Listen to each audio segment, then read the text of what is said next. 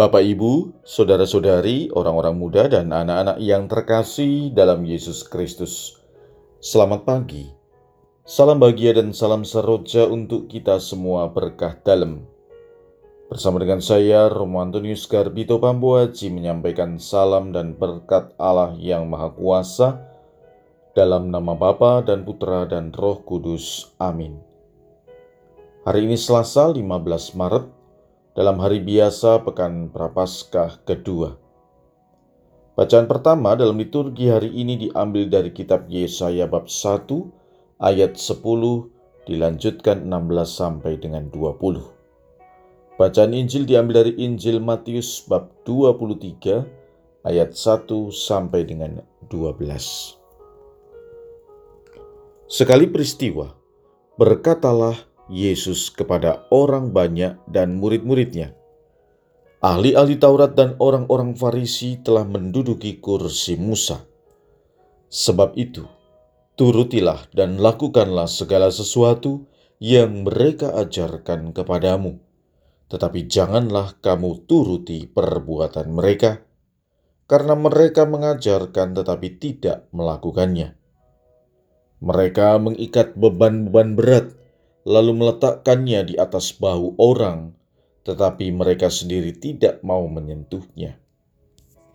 Semua pekerjaan yang mereka lakukan hanya dimaksud supaya dilihat orang. Mereka memakai tali sembahyang yang lebar dan jumbat yang panjang. Mereka suka duduk di tempat terhormat dalam perjamuan dan di tempat terdepan di rumah ibadat. Mereka suka menerima penghormatan di pasar dan suka dipanggil rabi. Tetapi kamu janganlah suka disebut rabi, karena hanya satu rabimu, dan kamu semua adalah saudara.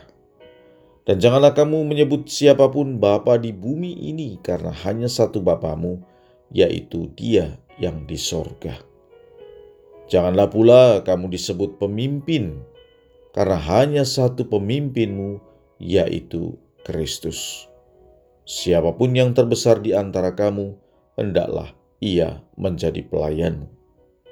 Barang siapa meninggikan diri akan direndahkan, dan barang siapa merendahkan diri akan ditinggikan. Demikianlah sabda Tuhan. Terpujilah Kristus. Barang siapa meninggikan diri akan direndahkan, dan barang siapa merendahkan diri akan ditinggikan. Saudara-saudari, dalam konteks masa prapaskah, sabda Tuhan hari ini meneguhkan kita bahwa hendaknya kita mengupayakan diri untuk senantiasa menjadi pribadi yang rendah hati. Caranya, Yesus mengingatkan kepada kita bahwa hendaknya kita menjadi teladan bagi sesama kita. Orang melihat kebaikan kita bukan karena kata-kata baik kita, tetapi karena perbuatan dan sikap kita. Maka, saudara-saudari yang terkasih, apa yang disampaikan Yesus hari ini mengingatkan kita dua hal.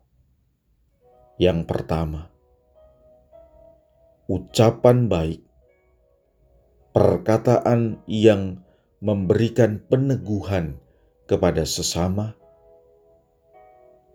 sabda yang senantiasa menjadi nasihat bagi sesama yang kita ucapkan akan kehilangan makna dan kekuatan kalau kita sendiri tidak melakukannya.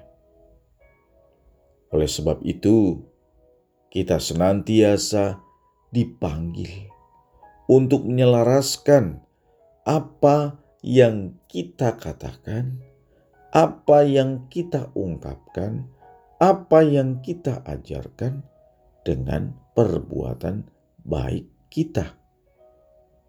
Kedua, kita hendaknya juga memiliki sikap kritis untuk menentukan mana yang baik dan mana yang tidak baik, untuk menentukan mana yang benar dan mana yang salah.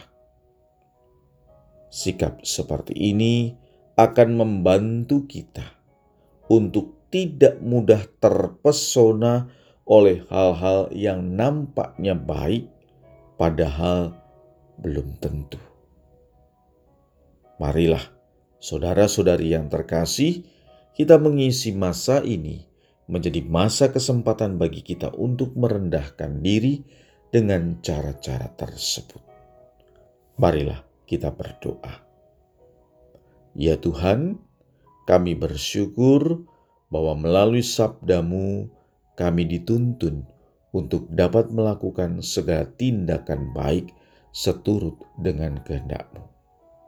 Berkat Allah yang Maha Kuasa, dalam nama Bapa dan Putra dan Roh Kudus. Amin.